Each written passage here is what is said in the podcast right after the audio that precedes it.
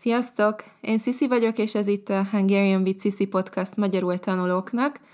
Mostanában nagyon divatos téma, hogy ki milyen személyiségtípusba tartozik.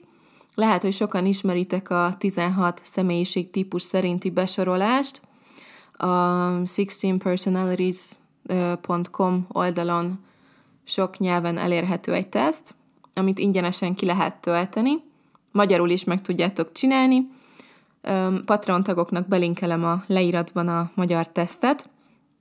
Ha te is szeretnél Patreon tag lenni, és olvasni a podcastok leíratát szólistával, akkor a patreon.com per Hungarian with oldalon tudsz csatlakozni. A podcast legnagyobb támogatójának ezúton is nagyon szépen köszönöm a sok támogatást, nagyon hálás vagyok Rafael, és akkor kezdjük is a mai részt.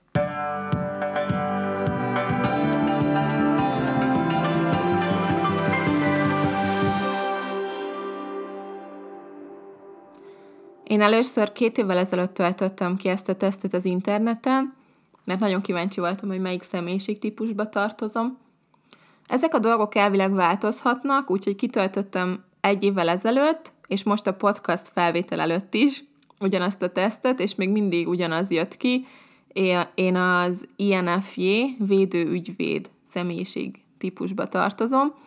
Az INFJ az egy rövidítés, angol szavak betűiből, kezdőbetűiből, ami a legjobban jellemzi ezt a típust. A magyar fordítás szerint introverzió, intuíció, érzés és ítélet. Mindenhol azt írják, hogy a védőügyvéd személyiség típus nagyon ritka, és hogy a népesség kevesebb, mint egy százalékát teszik ki, úgyhogy nagyon különlegesnek érzem magam mindig, miután kitöltöm ezt a tesztet. A leírás szinte teljesen megegyezik azzal, ahogy én is látom magamat, Um, felolvasom nektek a leírást, amit kaptam a um, 16 Personalities oldalán, miután kitöltöttem a tesztet, és pár soronként kielemzem nektek személyes példákkal az életemből, hogy mi, mennyire, vagy miért igaz rám.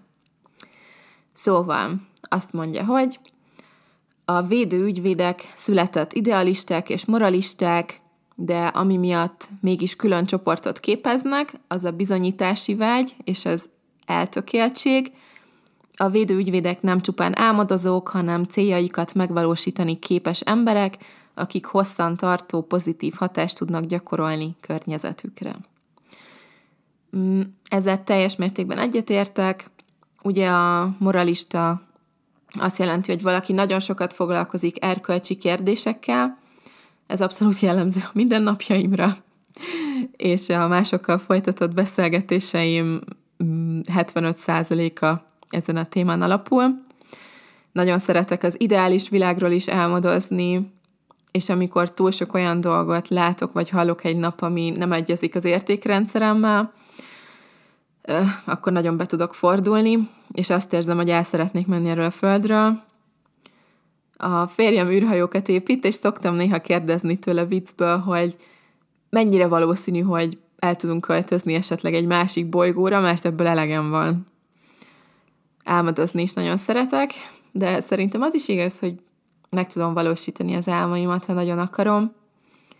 Kiskorom óta nagyon sokat hallottam a szüleimtől azt, hogy a fellegekben jársz, meg hogy álomvilágban élsz.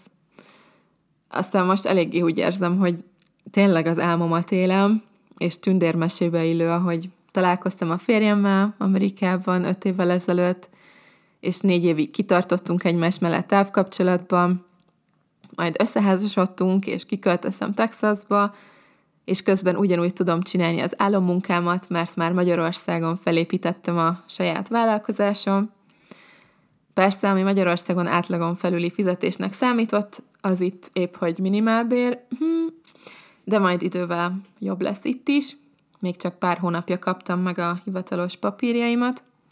Szóval szerintem jó dolog álmodozni, minden azzal kezdődik, aztán persze tenni is kell érte, de ha álom sincs, cél sincs, akkor biztos nehezebb. Na de nézzük tovább, miket mond még a teszt rólam. A védőügyvédek életük céljának az emberek segítését látják, és bár ennek a típusnak a tagjait ott találjuk mindenféle mentőakcióban és egyéb karitatív tevékenységekben, valódi céljuk az, hogy olyan szinten oldják meg a problémás ügyeket, hogy az egyes emberek megmentése már szóba se kerüljön. Mm, bár karitatív tevékenységben nem gondolom, hogy kiemelkedő a teljesítményem, az igaz, hogy az életem céljának az emberek segítését látom, ezért is lettem tanár, ami szintén egy segítő szakma. Van pár szervezet, akiket havonta támogatok, szegény gyerekeknek többször is vittem már ajándékot, meg segítettem ételosztáson, de évente egyszer-kétszer nem szerves része az életemnek. A védőügyvédekben közös, hogy nagyon különlegesen keverednek bennük a személyiségjegyek, bár halkszavúak, igen szilárd véleményük van dolgokról, és fáradhatatlanul küzdenek azért, amiben hisznek. Eltökéltek és erős akaratúak, de csak ritkán használják energiáikat személyes célokra, kreativitásukat, képzelő erejüket, meggyőződésüket és érzékenységüket nem valamiféle előny, hanem az egyensúly megteremtésére használják. Az egyenlőség és a karma nagyon vonzó ideák a védőügyvédek számára, akik úgy gondolják, hogy azzal lehetne jobbá tenni a világot, ha sikerülne a szeretet és együttérzés erejével meglágyítani a zsarnokok szívét.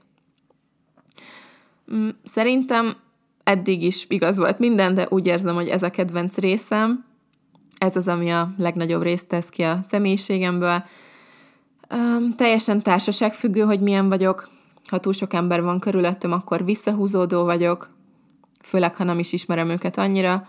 Ha gyerekkori barátokkal vagyok, nagyobb társasággal, és nekem a nagyobb társaság azt jelenti, hogy 5-8 fő, mert inkább kettesével szeretek találkozni a barátaimmal, és mélyebb dolgokról beszélgetni.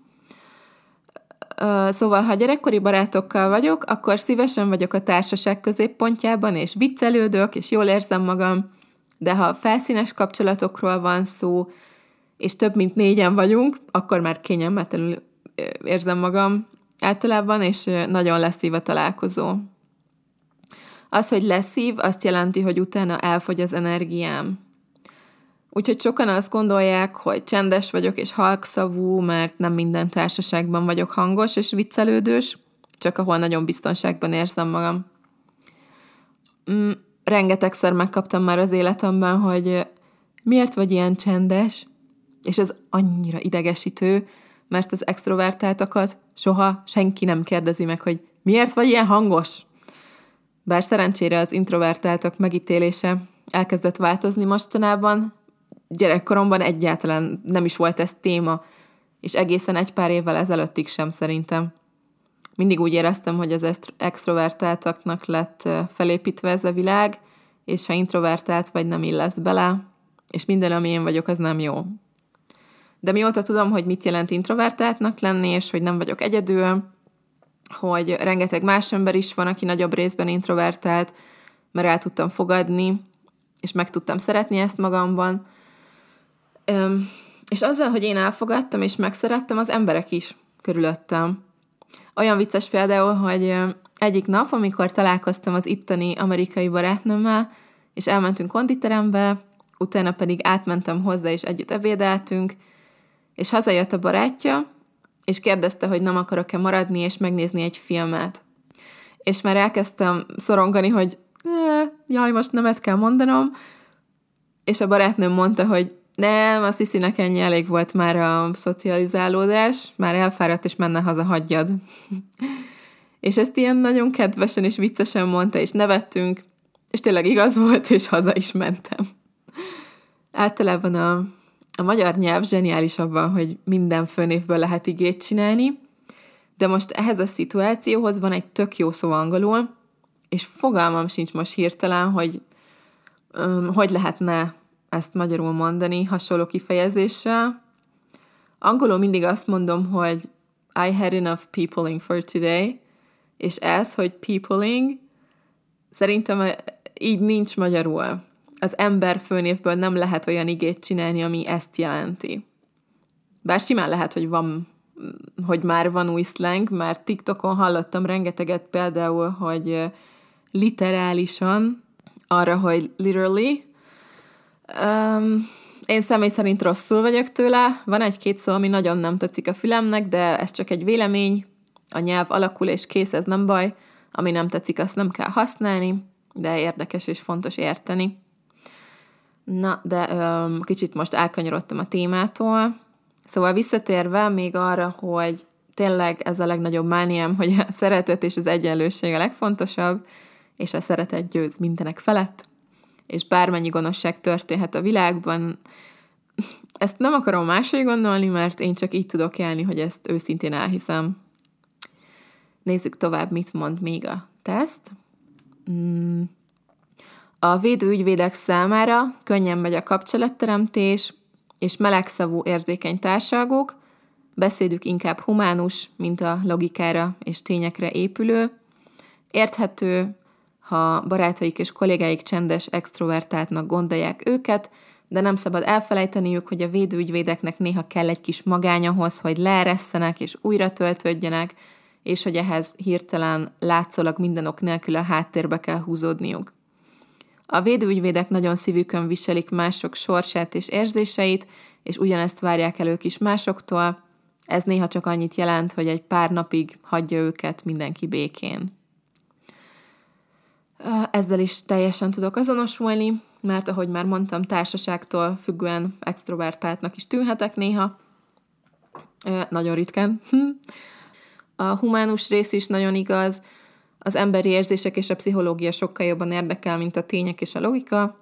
Ez mindig kicsit fejt, hogy emiatt a világ szemében hülye vagyok, mert soha sose érdekelt például a történelem vagy a matematika, a történelem sem a tények oldaláról érdekel, hanem az emberi érzések oldaláról.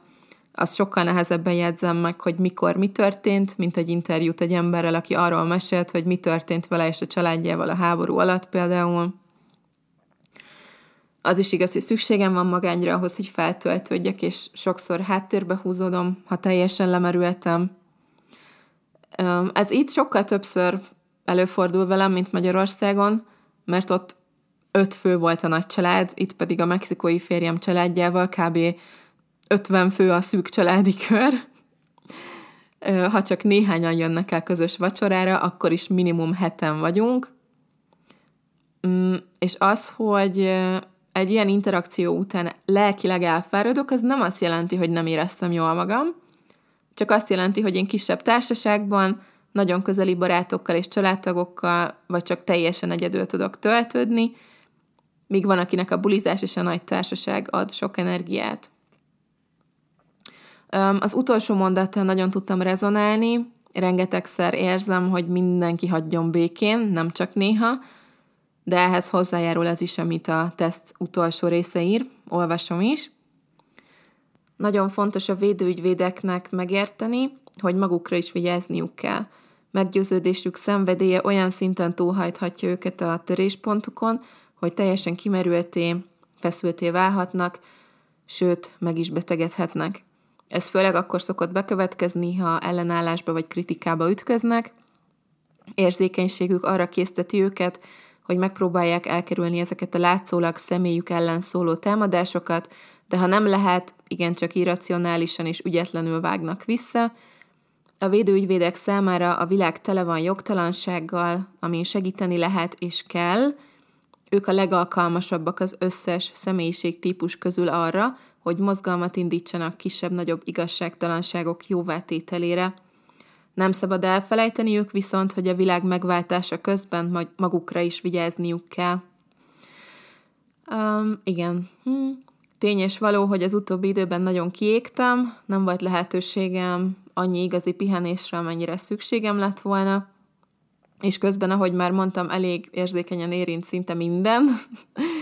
Az érzékenység is a legtöbbször egy negatív tulajdonság az emberek fejében, ami azért vicces szerintem, mert gondolom érzéketlennek sem jó lenni. Szóval tényleg arra jutok mindig, hogy úgy is lesz mindig valaki, akinek nem tetszik valami, ezért nem kell foglalkozni senkivel. Én szeretem, hogy mélyen meg tudok élni dolgokat, és hogy el vagyok a fejemben, soha nem unalmas magammal lenni. A fejemben is megváltom a világot minden nap, és nem kell, hogy ezt elismerje, vagy elfogadja bárki, mert ez az én életem, és szerintem amíg nem bántunk senkit, addig mindenki azt csinál, amit akar.